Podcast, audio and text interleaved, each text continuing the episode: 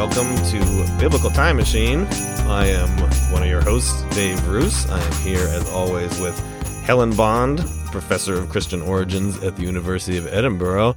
And uh, Merry Christmas, Helen. Thank you, Dave. Merry Christmas to you. I'm, I'm looking forward to doing our Christmas special. Yeah, this is our, our first Christmas special. um, we, of course, will be setting the time machine for December twenty-fifth, uh, year zero, because mm. that is absolutely when Jesus was born, right? We have that. We know that for sure. I'm not so sure. We might be resetting what? that dial by the end of the episode. I think we oh, might no. need to well, tweak it a bit. I'm going to kind of put it in a range then of, of a few years in and around year zero. And I guess we can't even be sure about that whole December twenty-fifth thing. But to, I know, it's crazy. But um, we do want to talk about our, our different accounts of the birth of Jesus, um, which is, of course, what we are celebrating here at Christmas. And we all... You know, either at church or at home, anyone who celebrates Christmas, I, I think we all have that moment where we, we open up the Bible and we read the the Christmas stories in, in Matthew and in Luke. And maybe when we read them, we're like, that's interesting. Like in this one, he's he kind of starts in Bethlehem and then they go to Galilee. And this one, he's starts in, they start in Galilee, then they go to Bethlehem. And in, in this one, they have to flee to Egypt. And the other one... Uh, there's a census, and that's why they're they're two different. They're two very different stories, aren't they, Helen? Yeah, they are. But I'm not really convinced that people even really notice that very much. It's only when you sit mm. down and you read them separately that you you you can be struck by just how different they are. We're so used to seeing, you know, the nativity play where mm-hmm. they're just all harmonized and you get all the features of all the stories. But um, if you read them separately, then yes, you'll see that Matthew is the only one to have the the Magi and mm-hmm. them going to to King Herod and and the star, and then the whole thing about Herod wanting to kill all the babies and Jesus going into mm. um, Egypt. On the other hand, Luke is the only one to have um, to have the census, and that's why Mary and mm. Joseph have to go down to Bethlehem, the whole no no room in the inn thing, um, and the, the shepherds and all the angels. Mm. Um, that's just Luke. So, I mean, they are actually quite different when you when you compare them. Well, we're going to get into that. I mean, you know, we're not here to be Christmas party poopers. We're not here to say that, you know, none of these things ever happened in any way. But it is interesting to look at, you know, when we when we get in our time machine, we like to look at the kind of historical context of, you know, the times when these these accounts were written and the audiences for these different uh, for the different gospels and and the kind of, you know, agendas, you know, theological and political that the different writers may have had for kind of latching on to different traditions about Jesus's birth. So that's kind of the stuff we're going to look at, but please don't think that we are trying to ruin Christmases anyway. These are, these are beautiful stories, and these are, it's a wonderful, of course, time of the year to, uh, to think about this. But, um, let's start with this, the first, the idea of, of birth stories and birth narratives. I know you've said it, um, in other episodes of the podcast, but in the ancient world, there was this idea that, that great figures, great men, of, of course, for the most part, had to have great and, and spectacular uh, births. So is that, are these birth stories part of a larger sort of literary tradition of these these birth stories of great men? Yeah, I think that's that's right. I mean, the Gospels uh, are broadly biographies. Um Mark, the earliest one, doesn't have any account of Jesus prior mm. to, to going to to see um, John the Baptist at the Jordan. But Matthew and Luke both use Mark, and they both add um, birth stories. In fact, those are the only birth stories that we have in the New Testament. So I think there's something there about, you know, a great man has a great birth. And so there are sort of cosmic events that that, that mm. show that this isn't just any old guy being born. This is this is something special. And, and I think both of them also have this this idea that they want to show that Jesus is is God's son from earlier on. So again, they're mm. copying Mark. Mark has Jesus as, you know, declared God's son at his baptism.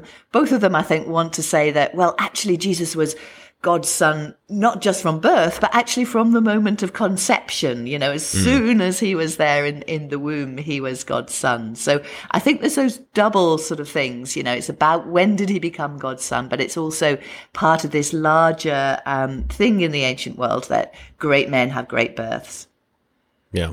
And then he would, Jesus would not have also been the first great man to have a miraculous, you know, like you said, it's sort of a miraculous conception. Um, there's there's other great men, right? There's we, you know, even like Plato and people like that. They kind of talk about as having these sort of remarkable uh, backstories of, of of their birth, right? Yeah, exactly. A lot of people have sort of miraculous or unusual births. A lot of them are linked to gods in some way. So Plato, mm. you mentioned, is. Um, You know, the breath of um, Apollo and Apollo mm. or Zeus are quite common in some some way or other. You know, in, in, in a lot of these Greco-Roman stories, the god sort of takes human form in some way. Mm-hmm. Um, or you have stories, Julius Caesar, for example, is descended from the goddess Venus through Aeneas, oh, who um, who flees from Troy. Um, similar stories about Augustus, who, who um, traced his own descent through um, Apollo. So a lot of these great, great men, um, they sort of trade on this idea of um, f- plotting their lineage through a god, and, and also mm. saying, you know, there was something amazing about about my birth, whether it's they themselves or or their followers um, right. who who sort of put about these stories. But, you know, it's the same general idea. Something unusual in your birth shows that, you know, this this is an age where the, the idea of sort of augury and, you know, prophecy. So so something mm. unusual at birth shows that you're going to be some kind of special person. Sure, sure. Well, you, you mentioned prophecy. So maybe we can start with the account in Matthew. So which, just to remind our listeners, which is the nativity story that we find in, in Matthew? What's, what's the outline?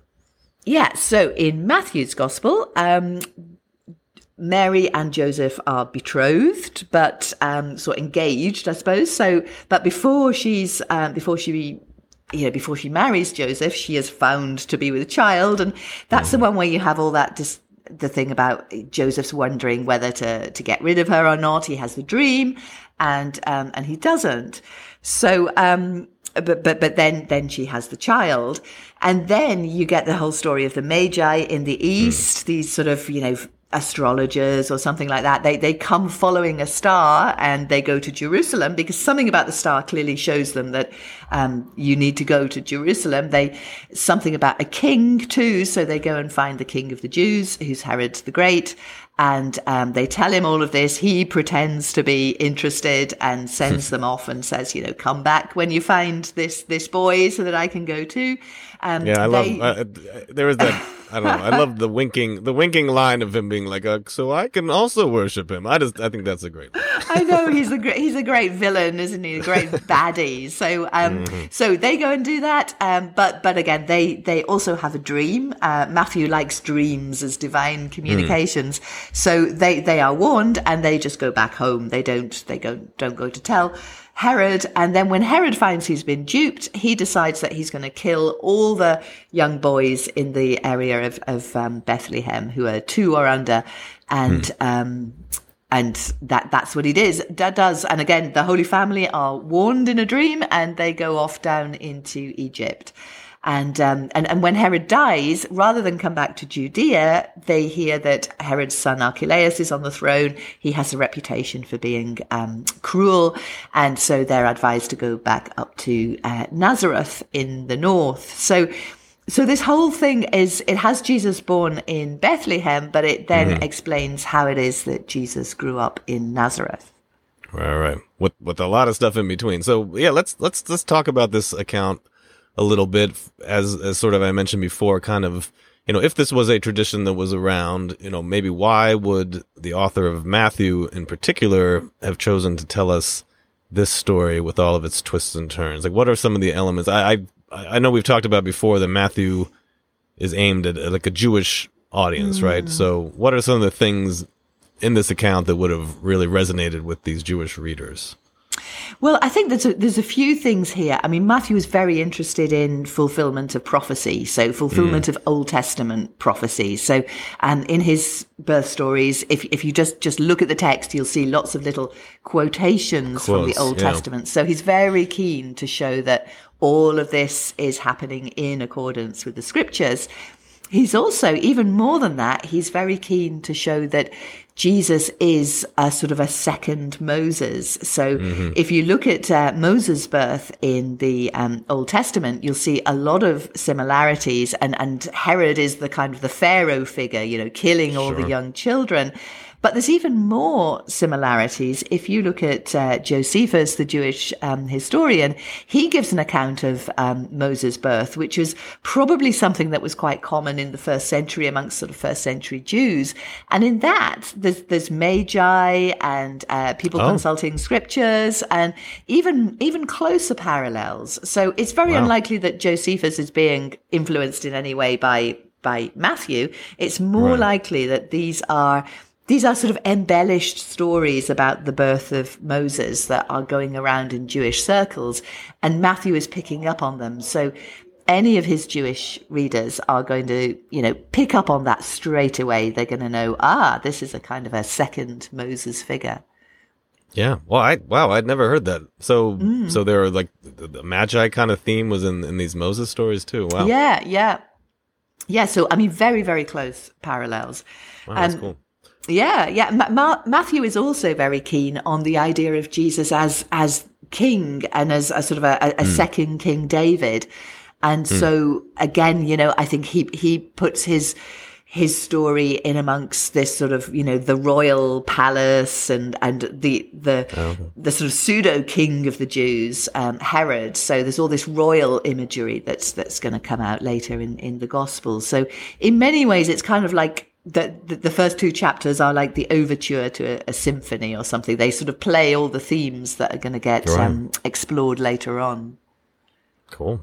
Awesome. All right. Well, let's let's jump to the account in Luke. Um, and we, you know, we talked in our Mary episode about she she has that visitation from an angel.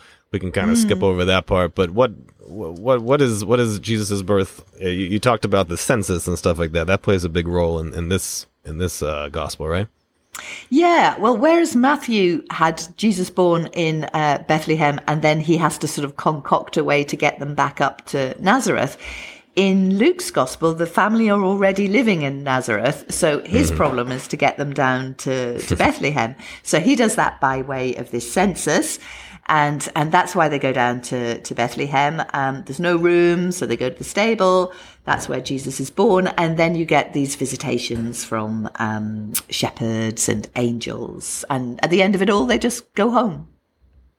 Right. um, well, well, we'll get into in a minute why we have to have all this moving back and forth between Bethlehem and Nazareth. But but looking at Luke's gospel, so mm. sort of the way we talked about Matthew's gospel, having this Jewish audience, talk about some of the themes, some of the larger themes that we see in Luke's gospel that are kind of played out here. Like, I, you know, this is the only story where he's born in this, in this, you know, barn situation. So why would these kind of humble beginnings have been important to, uh, mm. to Luke? Yeah. Well, again, many of the themes that are going to come up in Luke's gospel are there in microcosm already in the, the birth stories. So Math, Ma, Luke's Jesus is very much a kind of a, a humble, poor person who, who who is for the poor and marginalized. Mm. Um, that's the, the people that his message is is going to be preached to. And so he himself has this sort of poor and marginalized beginning. Um, mm. There's no place for him. Um, and, and the people who come and visit him aren't aren't sort of, you know, educated magi who have come via Herod's palace, but they're mm. the lowest of the low. They're they're simple shepherds who have just been out on the on the fields looking after their mm. their sheep. Um, so you have all of these uh, connections with who Jesus is going to grow up to be. You know, this this prophet who's who's speaking to the poor and oppressed. Um, Luke's also got quite a lot in his uh, gospel on the Roman Empire. He's um, mm. he's very keen to show that events in the Roman Empire somehow have kind of helped Christianity. So um, all the way through yeah. Acts too, bigger events kind of on the world stage have the effect of kind of helping Christianity. So here, again, you have the census under Quirinius um, that probably some of his readers would have remembered. Um, and, and, and it's that that gets them down to Bethlehem, and it's that mm-hmm. that kind of starts the story off. So, you know, whatever's going on in the world stage is actually part of God's plan. I think that's what he's saying. God is kind of behind all of this. Mm. Um And, and a lot of the a lot of the imagery used for Jesus, a lot of the words used for Jesus, um, you know, Savior and um, Savior of the world, and these kind of things, um, God's Son, are are sort of ideas that are associated with the Emperor. So there's a kind hmm. of an inversion that the Empire kind of helps Christianity to to spread, but at the same time, it's clear that for Luke, Jesus is sort of the true emperor, the true ruler of the world, the true the true king, despite appearances. Oh, wow. So so you're saying back then they would have used terms like Son of God and, and Savior and, you know, Prince of Peace kind of stuff for the for the for the emperor? Oh, yeah, completely. Completely. The emperor okay. was um Filius Divus, I mean, son of son of God, because, of course, you know, em- Emperors, when they died, most emperors, when they died, became uh, gods. And so the next emperor then was son of the god, um, son of the, oh. the previous god. Um, and so, yeah, this is this is common um, imperial terminology. So I, I wow. think you get that. I, I mean, I think you get that in Christianity, that um, the earliest believers are kind of taking the, the, the words used of the emperor and um, and using them of Jesus instead. You know, wow. so it's not not the emperor, but Jesus, who the truly true, is true, all these things. The true Lord and emperor. Yeah, yeah. Okay. yeah. Wow. Well, all right. Well, let's let's get into this geography a little bit. So maybe first of all, so I guess we know, and and the people who, who knew Jesus and, and were around at his time, they knew that he, you know, was a guy from from Nazareth who grew grew up in Galilee. So why would we have to go through these twists and turns to get him born in Bethlehem? What's the significance of being born in, in Bethlehem? It seems to be to do with King David, because uh, Bethlehem was the city of David. And there's also a, a prophecy in Malachi that talks about Bethlehem in Judea, you know, the least of the, the cities, and, and that that's where um, the Messiah is going to be born. So so there seems to be this idea that, you know, when the Messiah comes, he's going to be a son of David, and so he's going to be born in Bethlehem. So um, that's the only place that Jesus can be born. So gotcha. That's why I think right. they have to they have to get him born in Bethlehem. But at the same time, they both know that he grew up in Nazareth. So mm-hmm. so they have this, like I said, they have this kind of opposite thing, that, that Luke has them living in Nazareth. He has to get them down to Bethlehem, whereas um, Matthew seems to have them living quite happily in Bethlehem before right. all of this starts. And then his job is to get them to um, to move up to Nazareth when Jesus is born. So by way of by way of Egypt, which is a by way of Egypt and, and, and Herod kind of coming after yeah, the boys. Yeah. yeah, so they're both very convoluted. But, you know, the two things they agree on is that Jesus was born in Bethlehem and grew up in Nazareth. But the way they kind of get that all to work out is really different. All right. Well, let's let's talk about this census. So, you know, it says in in, in Luke's gospel that, you know, all the world, all the world is to be taxed. So this is a huge... You know, all the world. I'm assuming all the Roman, all the Roman world is, is to be sort of counted and taxed.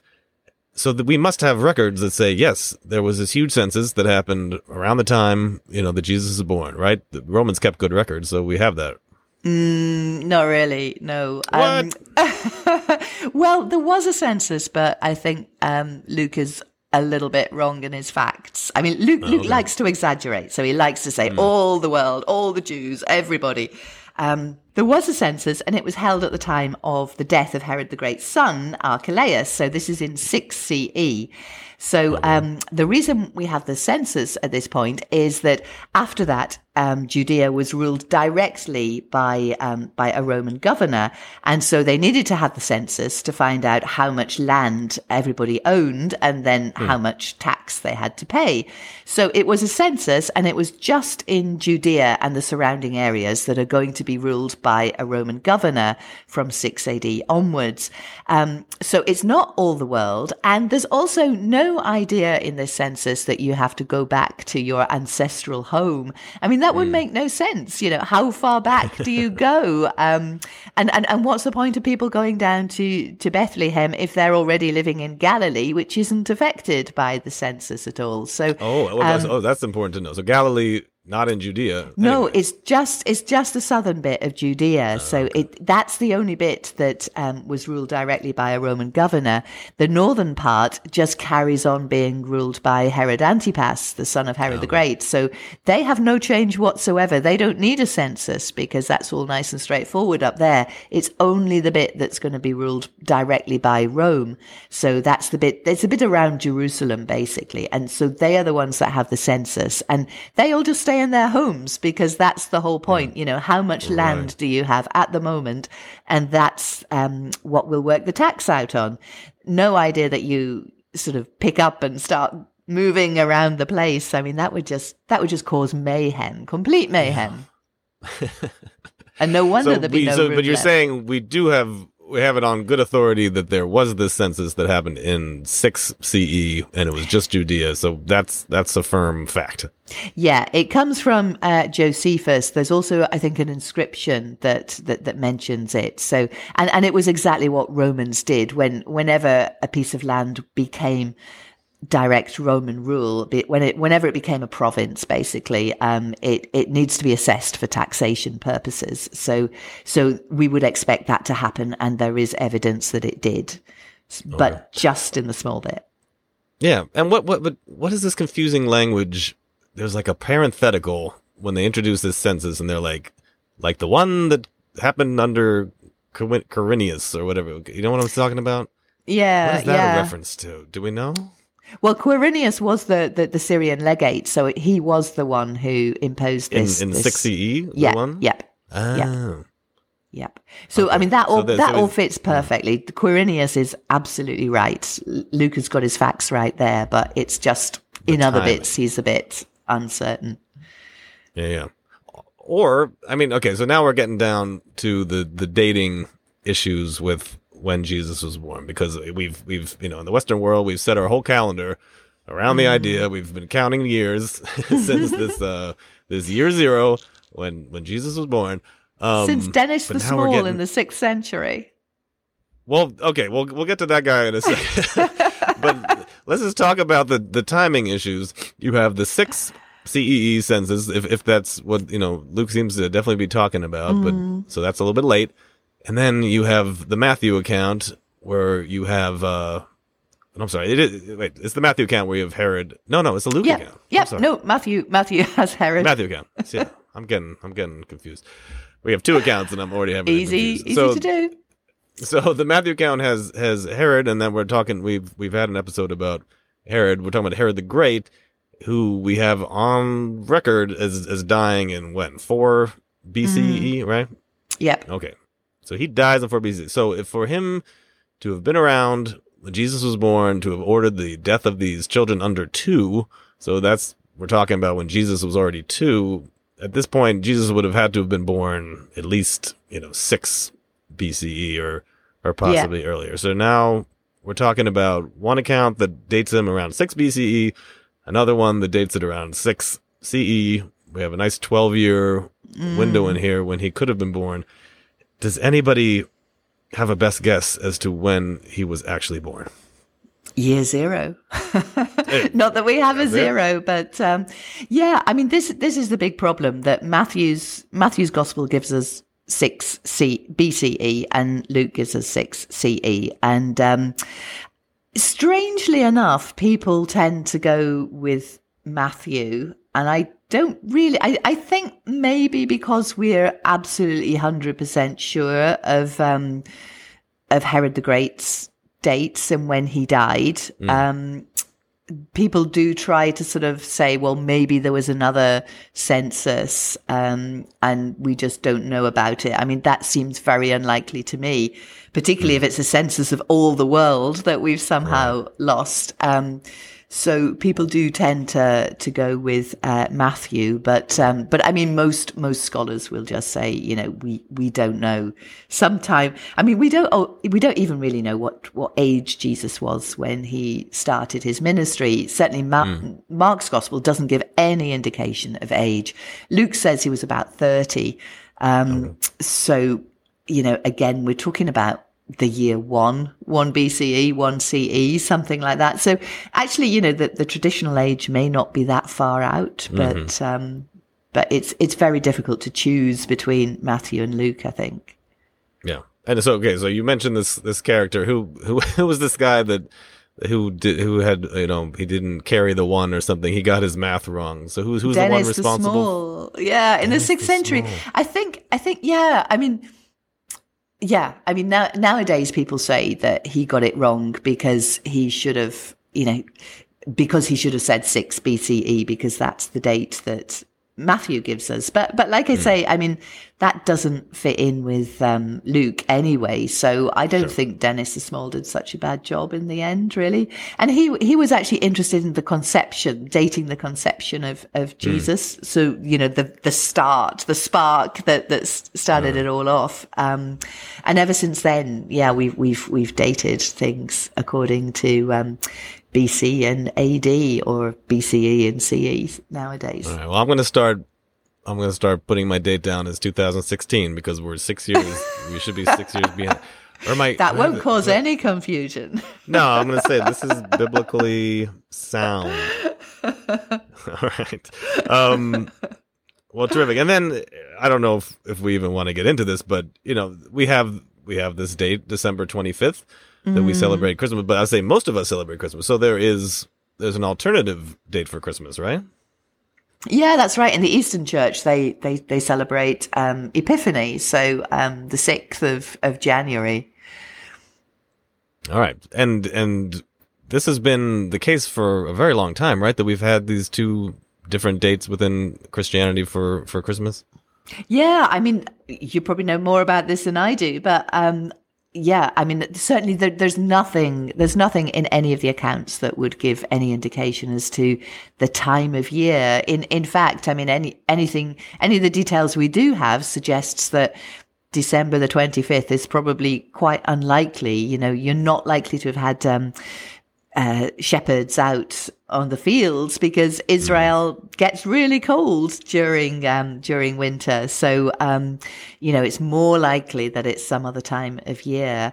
I mean, I, I think that the whole reason for twenty-fifth of December is that lots of um, lots of sort of belief systems, lots of ancient peoples had some kind of, um, you know, celebration around about the winter solstice. And, um, and, and, and it is, I mean, even today, it's a really good time to hold a feast just a few days mm. after the solstice. So by the time you, you've recovered, you know, you're well on the way to lighter nights. And, and, um, and, and, and I think, you know, that it was the time when, um, the god Mithras was also supposed to be born. And I mean, the, you know, there's just a lot of, a A lot of pagan festivals happening around about this time, so a good time for Christianity to sort of put its stamp on it and and to and to reclaim these these festivals for mm. for for Christianity. I think we've been celebrating Christmas around these times for a long time. Probably not time to try to change the date. That would also be confusing. um, not only is it two thousand sixteen, but we're celebrating Christmas on April uh, first or something. Now let's stick to let's stick to traditions, and, and that and that again comes back to you know.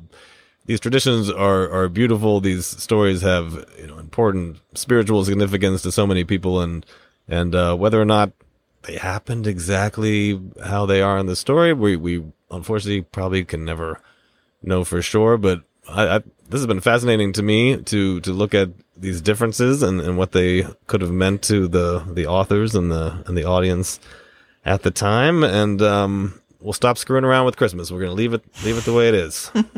I think it's a pretty, it's, it has a pretty good track record. So, thank you, uh, Helen, for for joining me on this Christmas special. And um, yeah, any anything else you want to add? No, just to say thank you. And actually, yeah, I like the I like the composite um, nativity story. You know, the mm. the kind of things you get in primary school where you get everything, and you get the third hedgehog from the left, and you get all the animals. I think bring it all on, because it's it's all got symbolism, and I think that's I, I really like that. Um, as a scholar, I like to kind of pull the stuff apart, but you know, when it comes to, to Christmas, and you've got your little child there, the the fourth giraffe who can hardly be seen, and all the little um. Wait, so you're telling me in the U K we have giraffes and hedgehogs?